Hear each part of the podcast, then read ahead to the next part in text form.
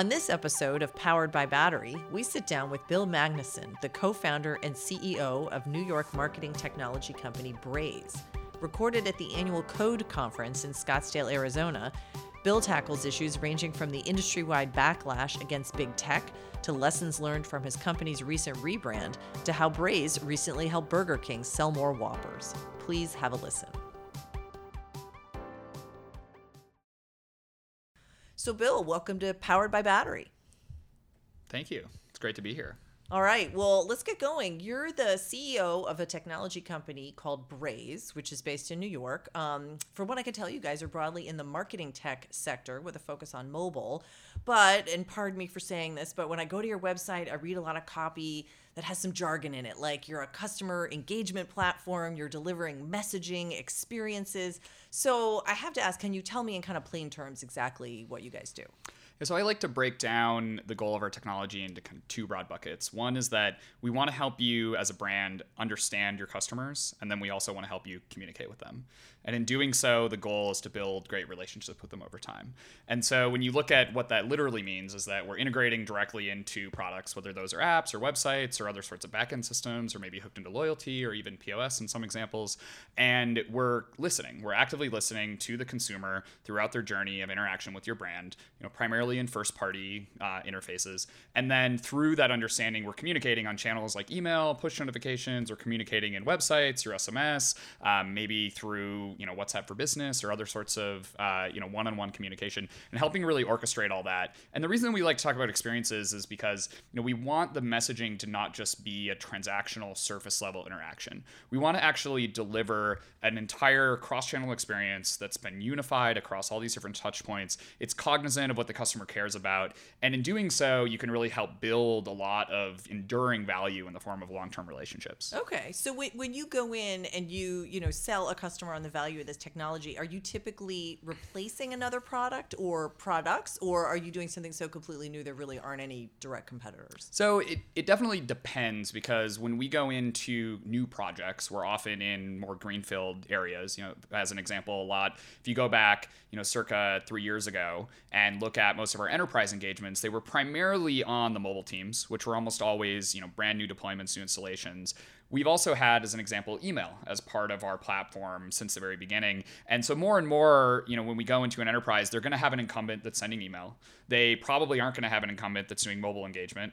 And what we really represent is a new generation, new way of thinking about this entire customer engagement space. It's not the silos that are broken down by which channel it is. It's really how do I deliver these experiences, regardless of channel, you know, kind of, uh, we don't even like to say omni-channel or anything like that. It's really just like the idea is that you're trying to deliver a customer-centric experience. Okay. And so we often go in and we'll actually sometimes replace multiple vendors. We'll sometimes replace home-built systems because you know people have really graduated to the point where they need to take a more sophisticated look at how they're communicating with their customers because the stakes there are very high and the potential ROI is very high. And so when we go into a new organization, it, it can often be all of the above, which is that we're greenfield for certain projects projects where they've never really used that as an interface to talk to customers before uh, or to understand them. We're replacing you know legacy vendors who are doing things like sending email, and sometimes we're um, you know augmenting or upgrading internal build systems so that those engineering teams can then focus on you know more business specific logic and more advanced and sophisticated personalization rather than the nuts and bolts of the customer engagement itself. Great. Great. Okay, I think I get it. And maybe we can tell the story even more in depth through an example. Um, there was a story in Adweek, I think a couple of year, uh, weeks ago, actually, about how your technology helped drive a recent Burger King ad campaign that basically helped them sell more Whoppers, I guess, but in kind of a strange way. So, how did that all work, and what part did you guys play in that campaign?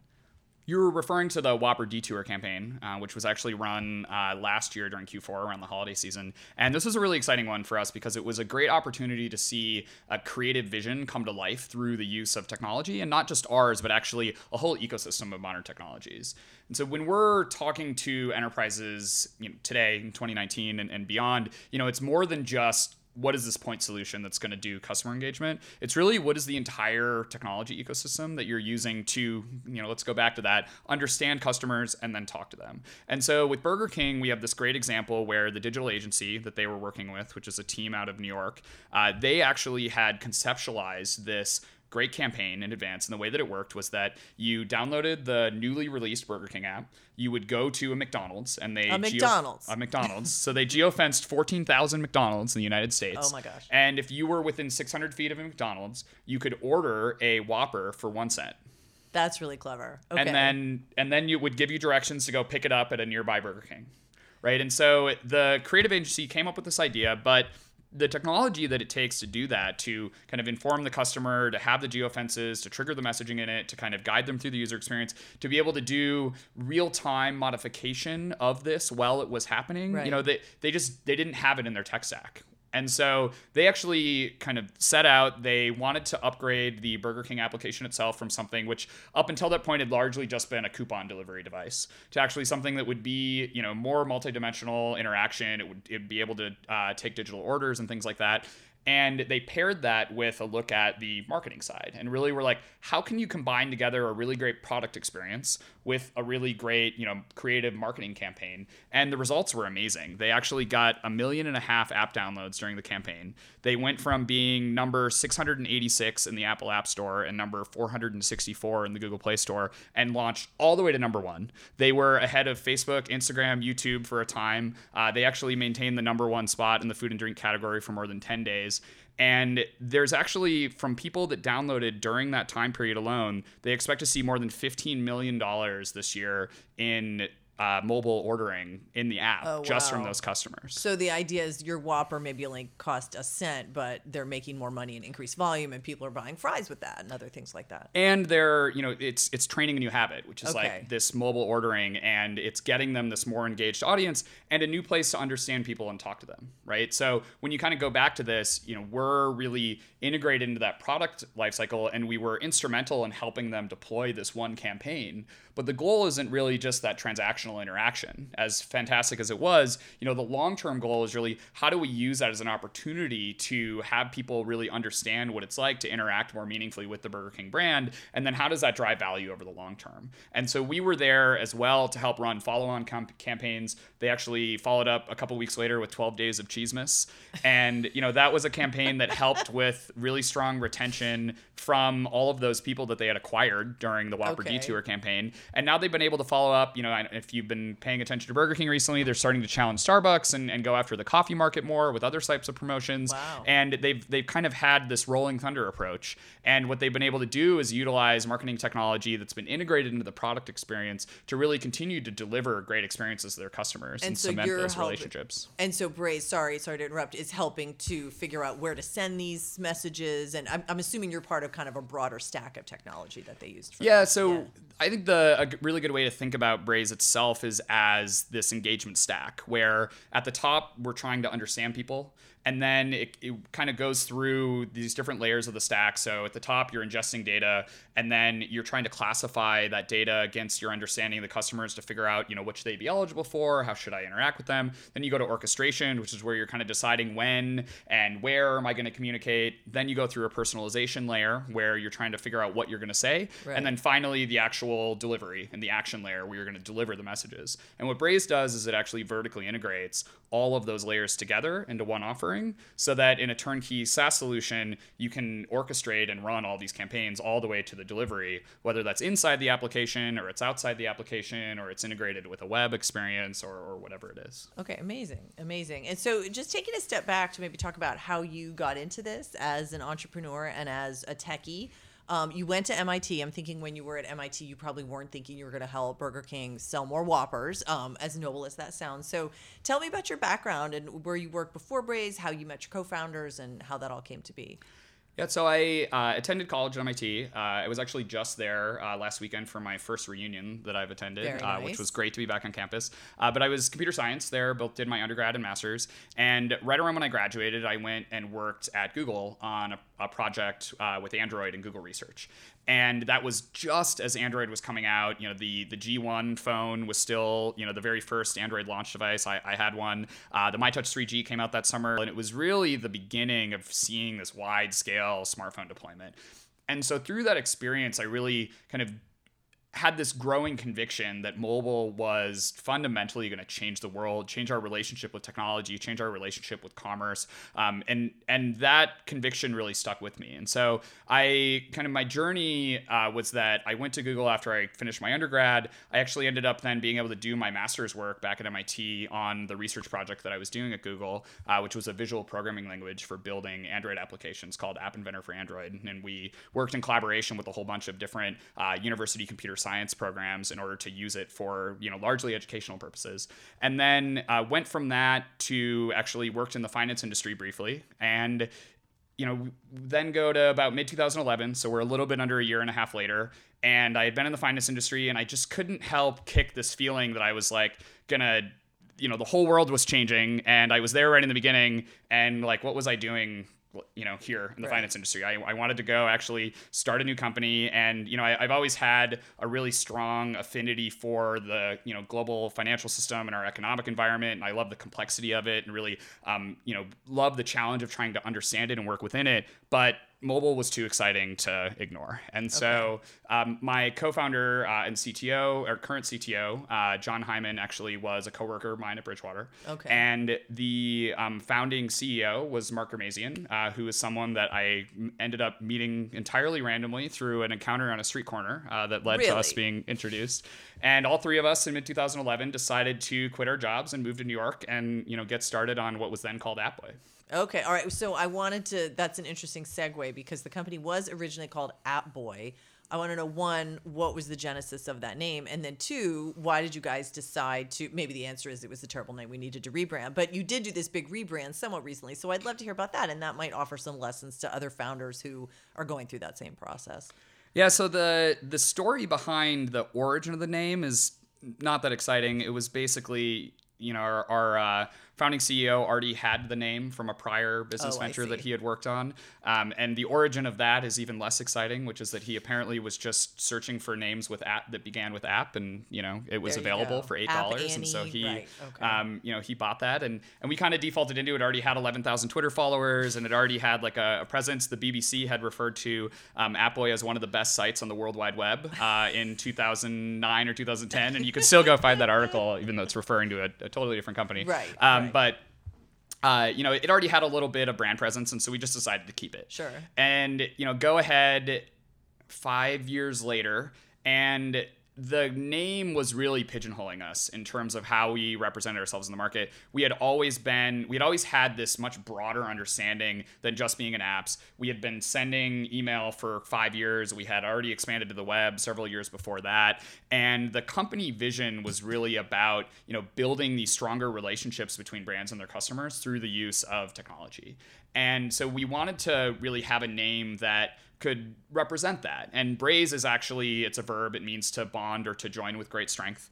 And so, you know, it's it's a great I think representation of what the goal of our company and our technology is is to really bring together brands and their customers and give them stronger relationships. Okay, lessons that okay, lessons that you learned from the rebrand. I mean, we went through one recently at Battery and um, sometimes it's a long process.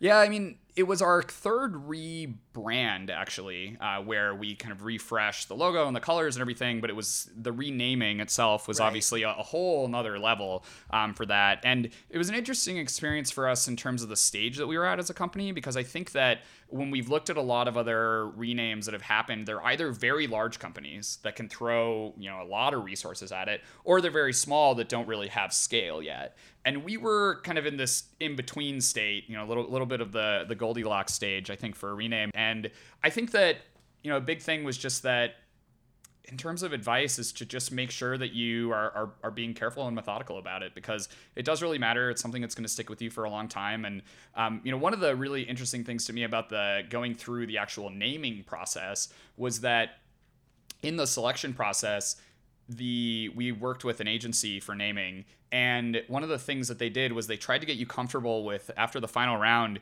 you had to kind of leave that with a number of names that you would be comfortable with. More than one. Yeah and the reason for that is because it's it's uh, very difficult to kind of do a broad global survey of every possible name to figure out like am i going to be able to get the trademark here? Am i going to be able to buy the domain? You kind of need to really decide to go and do that and, and it's expensive and time consuming and it's entirely possible that the name that you decide on you might end up with you know cultural insensitivities in some language that maybe that you didn't you know notice at first or maybe you can't get a hold of the domain or maybe it's like trademarked in you know france and you just didn't catch that in the original surveys and things like that and so that was a little bit of a roller coaster for sure What what was it like working with the outside agency? Just because in my experience, you know, you're a highly technical, scientifically based person, and sometimes with these kinds of marketing projects, things can get a little touchy feely. Sometimes, did you feel like you were able to strike that balance and work it out? Yeah, I, I think I really like the approach of the agency that we worked with, and the company is actually called Lexicon. If you go look at their portfolio, they're responsible for a lot of household names, things like Pentium and Dasani and Febreze and Sonos, and and so going into it, you know, it was uh, a a kind of professional relationship where they certainly bring a respect and a process to the the entire thing. You know, it's not just like people brainstorming in a room and throwing you know names at a wall. Um, definitely a lot of experience there. One of the interesting things I thought uh, about their process though is that they actually split their uh, brainstorming groups into three different segments. One of which they give full context with your existing company name and what you're doing, etc. One of which they give partial context, and then another of which they give no context at all and are just like come up with random names. These are focus groups, you mean? Yeah, they're well, it- they're they're employees at the agency. Okay, And okay. and and so they split them into these three different groups, and then they intermingle the names. And they don't tell you which ones came from the people that were fully informed versus the ones that you know had no idea. And so for all we know. We did end up with a name that came from the people that had no idea what our company did. Uh, but then there were also a number of other things that they did um, that really helped me from a technical standpoint, which is if, if you look at the word Appboy as an example, that P and B sound both require you to make the same motion with your lips. And so it's like hard to say that. It's hard to kind of enunciate it. And it didn't pass what I refer to as the loud bar test, which is I couldn't tell you how many times it's like, oh, I work at Appboy. Oh, you work at Apple? It's like, Yeah. no. And then you're like spelling it out for people. And and a big part of that is just because it's it's linguistically not a good name. Yes. And you know that was something where I appreciated that when we were working with a naming agency, we were able to skip over that stumbling block. You know, they were never going to come to us with a name that you know had obvious problems with it, uh, and they also had you know the ability to do some of that pre-screening in terms of cultural appropriateness and looking at meanings in other languages before they brought you know a lot of the names to you. All right. Well, they sound like a great firm. Um, just following up a little bit on your being technical, one other issue I wanted to talk to you about is kind of being a technical founder and the role of a technical founder today. Um, you know, obviously, I work at a venture capital firm, and I feel like there's always been a debate, you know, for decades about can the technical founder stay as CEO and can he take the company, you know, all the way? We have examples of that working out. We have examples of that not working out. How do how do you think about that? And we'll talk a little more in depth about your leadership style and lessons that you've learned and, and how you're growing as a manager. But but talk to me about that conundrum. How do you feel about that? I mean, I think it's a bit of a false dichotomy. Uh, I, I think that the question is, can people learn quickly enough in a changing environment? And so one of the things that I really like about being in the CEO role that is similar to being a technologist is that in a fast growing company, you're always solving new problems in a dynamic environment, and you also are doing it with new tools. And so when you're a technologist, you're in an environment where the tools that you have available to you are constantly changing, whether you're building them yourselves or your team is, or the kind of outside technical community is building things and open sourcing them, or you've got new tools that you can kind of compose together um, and build new systems out of them. And the challenge of being a CEO is very similar. You've got a dynamic environment around you that's changing. You've got new capabilities that you're building within your own business that you need to go and you know exercise. You're building abstraction layers. You're building scalable foundations and things. You're building frameworks and processes for dealing with things, and you're always solving a new set of problems. And so I think that's one of the things that I really like about the challenge. And now this question of like, can we take the technical co-founder, or do we need like a seasoned CEO? It's Right. like well, are we really just asking ourselves what did they spend their 20s learning? Like did they learn code or did they like, you know, go to business school and and, and really if you kind of take a step back from that, you're really just asking yourself, can the technical founder, you know, learn as the business is scaling? And the reality is that I, I think that, you know, a person that started out with more of a technical background is going to have similar challenges to someone that starts out with a business background once the business gets to a certain point because you're, you know, you're evolving through new frontiers and, you know, the new market environment is always changing and certainly there are lessons to be learned, but I, I think it's really a question of can people you know learn and adapt and evolve quickly enough to match the scaling of the business itself? Right because what worked 20 years ago may not work today. Absolutely. So, all right and you are an especially young ceo i think you're only 31 so you're still kind of learning a lot. What what are you doing specifically i guess to try to become a better ceo are there specific um, things that you're working on? I don't know how you prioritize things. Talk to us about that. Yeah, I mean, I think that the most important thing is to always be learning, and a big part of that is to always be listening. Right? Have your ears open. Make sure that you know you've got enough exposure to a diverse array of topics and different dimensions of both how your business runs as well as the technology space that you're in. Um, you know, having foundational understanding in, in things like economics and business and um, you know operational processes and things like that, uh, I think is really important so that you can you know really learn more quickly and scale more quickly. But in general general, I think it's it, it, really the most important thing is making sure that you've got the right mechanisms in place that you're always kind of informed and able to learn and continually up level yourself across multiple dimensions. Are there specific leadership challenges or company building challenges that you're dealing with right now that you would want to share? I mean we recently had a big ceo gathering and at least half the program just dealt with culture hiring you know retaining good employees swapping out ones that work good for for people who could take the company to the next level. What is that top of mind for you? Yeah i think that's a big part of it you know and there's two parts of that. One is our company stage. So we're at about 350 employees now. Um, you know we're uh, we're actually focused right now on a public company readiness goal which is not like go IPO at a particular day, but rather we want to have internal systems, processes, controls, and personnel that will allow for us to withstand the scrutiny of the public markets. And so that's something that we're working on this year. So definitely making sure that we've got the right leadership team, we've got the right board, we've got the right you know systems and controls and processes in place uh, in order to do that is top of mind for me right now. Uh, I think that you know hiring and retention and the team is always so important, especially when we're in these fast changing, really competitive environments. And you know that's something that should always be top of mind. It's particularly top of mind today because we're, you know, we're, we're still in the longest running bull market of all time. Unemployment is at record lows right now, uh, you know, especially in these industries that we're in and, and the cities that we're in. And so, you know, that's something that I think should be occupying a lot of time for, for all different leaders. And then, you know, for us in particular, you kind of layer that stage uh, that we're at over the top of it. And that quickly becomes my, uh, my, one of my top focuses. And just recently, I think you hired a new CMO and a new board member who's pretty well known, right? Yeah, so uh, we were we actually announced them both on the same day uh, a couple weeks ago. So we have a new CMO, uh, Sarah Spivey, who joins us most recently from Bazaarvoice. So she's actually been uh, CMO at uh, two prior companies as they've gone public, uh, which is a you know exciting experience for us to bring on board. And she's only about three and a half weeks on the job right now, but she's you know been she jumped in uh, to the deep end of the pool immediately, and she's been doing a fantastic job. And then we also were fortunate enough to bring on Phil Fernandez, uh, who is the founder and CEO at Marketo. And so he actually joined our board as our first independent uh, that joined our board. It, it was previously me and uh, the lead investor from every single round of financing we've ever raised. Uh, and so, you know, we're, we're really working toward uh, board independence as well to help with that top level governance. What about? I know it. I'm interviewing you at the annual Code conference um, put on by Vox uh, in Scottsdale, and I, there's always a big focus on diversity and inclusion at this conference. I think Kara, you know, there was a year where she asked every single speaker about, you know, what are you doing about this?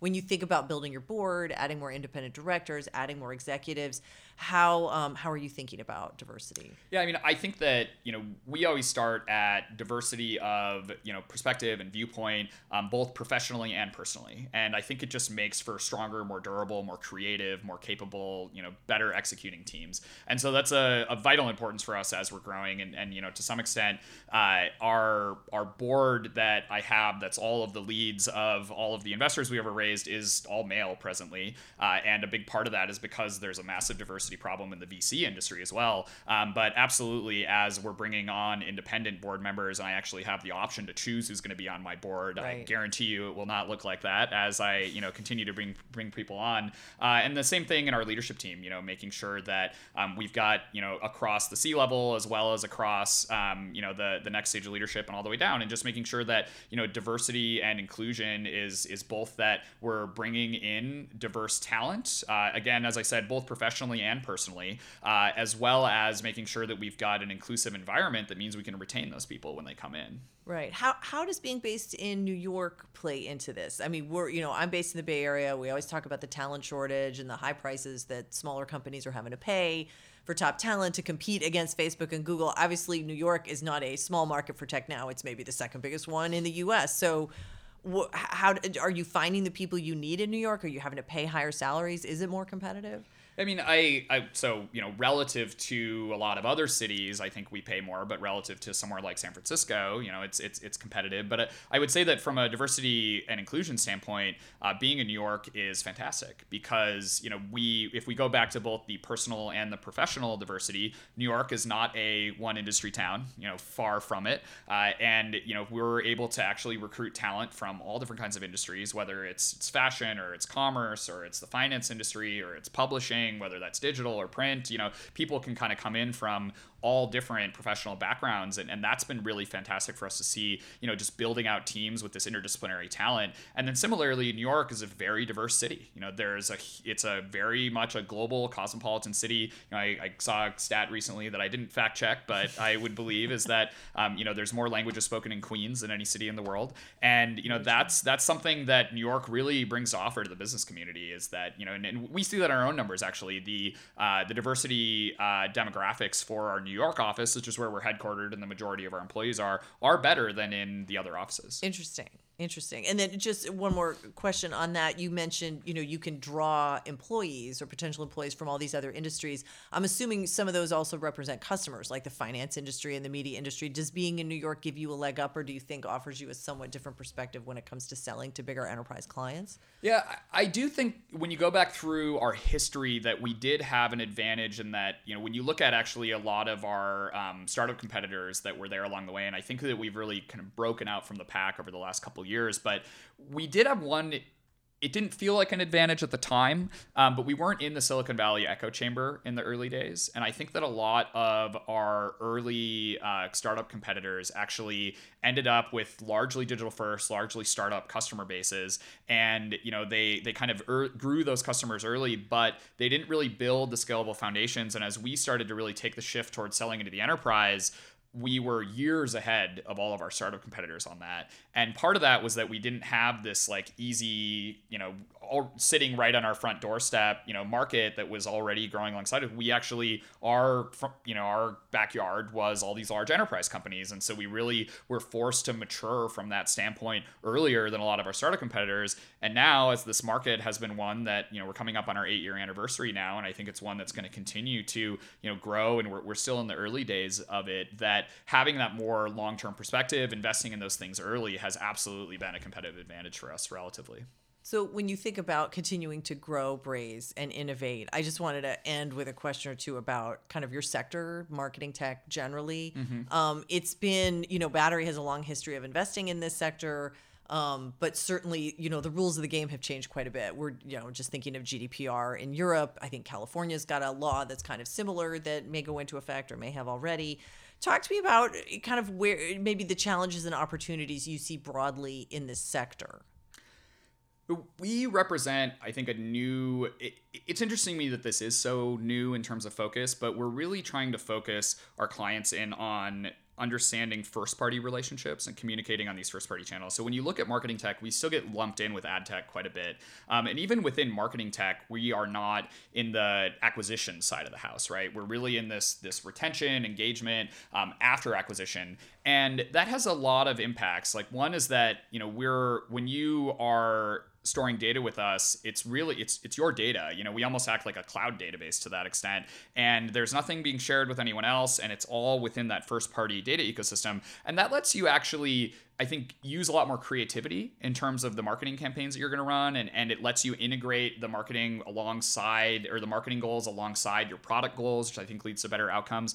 And then when we look at you know our customer base I think it's been really great for us to take that stance because we've been on the right side of history. You know as GDPR came along you know that wiped out a lot of these companies that were kind of being bad actors in the privacy space and you know it was certainly something that we had to go through from a compliance perspective but we come out the other side relatively stronger as more scrutiny gets placed on these strategies, as you know, privacy regulation, both legally as well as the policies of the app stores and such, continue to evolve. You know, there's been a lot of work recently to uh, when you look at things like advertising identifiers and cookies, or the new sign in with Apple feature, which is proxying email addresses, like none of these things negatively impact what we do. We're still able to deliver our full feature set to our customers in the face of those changes that are doing things like obscuring third party identity and such because we're staying within that first party, you know, that, that first party um, ecosystem. Great, great, great. All right. Well, final question. Um, as I mentioned before, we're here at the Code Conference in steamy uh, or dry heat Scottsdale, Arizona. I think it's around 110 degrees today.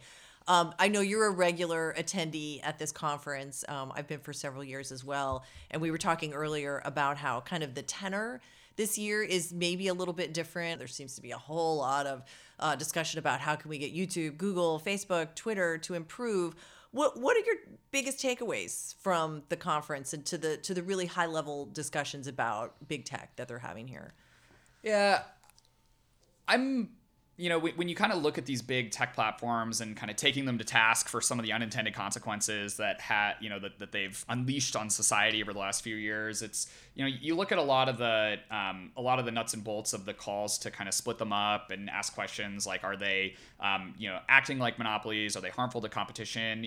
You can really get into a lot of the nitty gritty on a lot of these things, and that's what's being discussed on stage in a lot of places. But I think that from a high level, when we look at these companies, they've amassed trillions of dollars in market cap. They're sitting on hundreds of billions of dollars in excess cash and profits. And a big part of that is due to the externalities that they've now imposed in our society. And so when we take them to task for this and they're like, you know, we're working on it, we need time. And, and there's been a lot of, the, I think I've heard the same conversation about six times now with every single major tech giant, which is like, well, people say you should be broken up. What do you think about that? And they respond and they say, well, you know, the best way for us to solve these big problems is if we remain big. And it's like, okay, maybe, but you're also sitting on, you know, hundreds of billions of dollars in cash between you you could certainly be throwing way more resources that, at this than you are right now right. at your scale. You're not utilizing your scale to make this your number one priority and fix these things. And so, you know, from my perspective, I certainly understand that you, you know, you can't fix these things overnight. They are really hard problems. Um, but these are companies that are massively profitable, operating at massive scale. And quite frankly, I, I think if we're going to take them to task, like we should, and the expectations that we place on these companies that they place on themselves should be way higher than they've been operating. You know, they've been pursuing platform platform growth at all costs for years now, and they were open about that. Move fast and break things should sound familiar. Uh, and you know now they broke things, and they're like, we need time, we need time, and it's like, okay, we're gonna give you time because we have no choice, but you know maybe the approach should have been a little bit different here. How but do you think we will see action from the government? Because that seems to be the you know every obviously the companies can invest and can try to police themselves but in the current political environment do you see more regulation? Uh, i mean we're absolutely going to see more regulation globally and we're certainly going to see more regulation at the state level and we're also going to see the platforms taking action and when i say platforms i mean things like apple google and facebook i think are going to continue to change the rules about how people operate with them because they don't want to be opening themselves up to undue liability from bad actors in their right. ecosystem either. And so you're going to see all those levels. We've always tried to be on the right side of history. We've tried to anticipate, you know, where is uh, where are consumer preferences going because where consumer preferences are going is where you know to some extent journalistic preferences are going to go is where the state is going to go uh, and then you know and and hopefully we'll see corporations move in that direction too a lot of times when they're at the scale and they're trying to defend their profits and you know meet the street's expectations it's hard for them to move uh, until they're forced to and i think that that's what we're seeing and it would be nice if that wasn't the case but you know there's a lot of systemic uh, or like systematic pressures that are kind of keeping that where it is so we are going to see regulation. We should see regulation. I think it'll actually make the entire environment better for companies and for for innovation and for customers and for our government. So I welcome it. All right. Well, we'll come back in a year and see uh, if that prediction came true. Sounds good. All right. Well, Bill Magnuson, thank you so much for talking to us. It's been a pleasure. Cheers. Thank you.